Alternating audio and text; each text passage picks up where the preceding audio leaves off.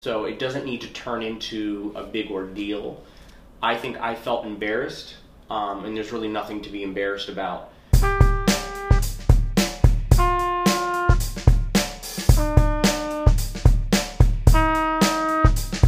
Ready? One, two, three. And not enough people are talking about it. We all can make a difference. It starts right here. Hi, this is Mr. Daniel with Pandas Karate. Thank you guys so much for watching our next video on bullying. Today I have a special guest from Long and Foster, Franco Saladino. Thanks so much for being on this show today. Thanks for having me. Um, Franco, can you please tell the audience just a little bio about yourself and uh, who you are and what do you do in the community?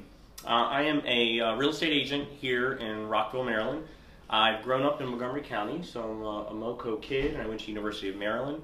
Um, pretty involved with my church here in uh, Church of Redeemer, so very involved in the community. One of the reasons why I wanted to bring him on is, um, yeah, he's a local kid, but he also lives in Derwood, so that's really cool. We got a Derwoodian here. Um, how long have you been a realtor for? Uh, just about 11 years. 11 years, that's a long time. So anybody looking for a house, you can talk to Franco. Um, on top of that, he's also been on, on HGTV on um, two different uh, TV shows. What were the names of them? It was House Hunters and My First Place. Awesome. So you can catch him there, hopefully, on some rerun episodes. Um, so Franco, with these interviews, I always like talking about um, personal bullying experiences. So can you please share to the audience some experiences you had um, growing up and um, what would they like with bullying? Sure. Well, I think some of my hardest years were probably middle school, and that I hear is true for a lot of folks. But I had kind of hopped a couple of different schools, went from public to private, back to public, and so I was not the new kid on the block, but kind of a new face for a lot of, of folks in my school. Um, I was a quieter kid and uh, not the most athletic, so I I often would get picked on or called names a lot You mentioned something interesting about going from public to private. Did you experience bullying situations from um, both of those environments, or was just one or versus the other? Uh, it was mainly just the public school environment. I wasn't in uh, the private setting too long, just about a year.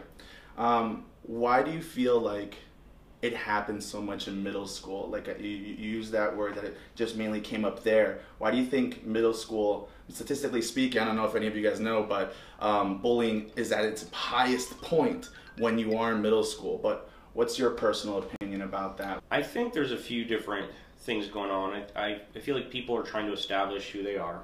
They don't. They're not really sure. They're being pulled in a few different directions.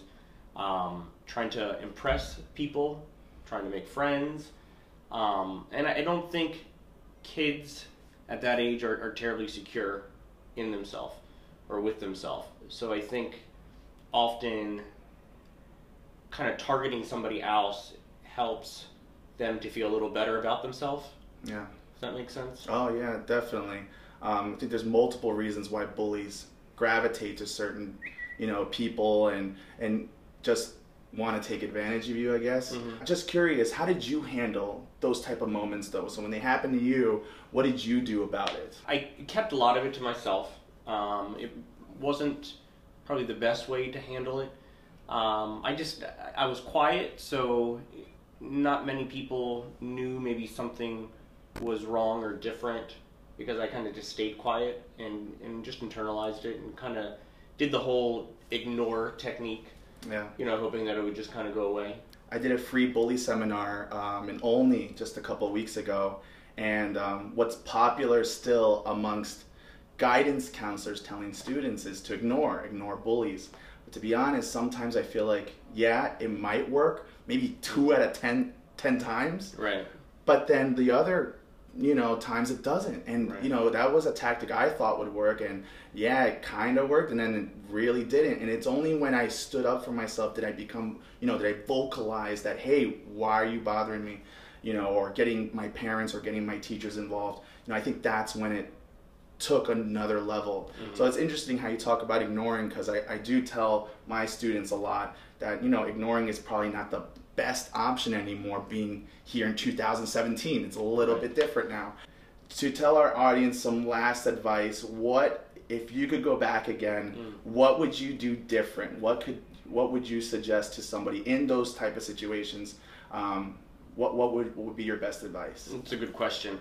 I think if I could go back in time, or if I could give somebody advice now, would be uh, get somebody else involved. So it doesn't need to turn into a big ordeal.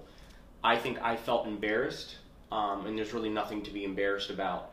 Um, so I would I would let somebody know, and uh, and not keep yourself in isolation, kind of how I did. So I think ignoring is uh, uh, maybe a first level of combating bullying, but I think quickly, if it continues, you need to quickly bring somebody else in on it. So whether it's a parent or a teacher or even if it's a friend at this point, um, just don't don't be alone through it because sometimes you can be your worst enemy Yeah. and really getting yourself down when really I think it comes down to the other person not being secure with who they are. I love that. that. That's a great way to finish this video. Um, Franco, thank you so much for being on the show today. thanks for having me. Man, he's spitting some great facts here. Please, audience, you got to share this post, spread the word. Only with you can we make a difference.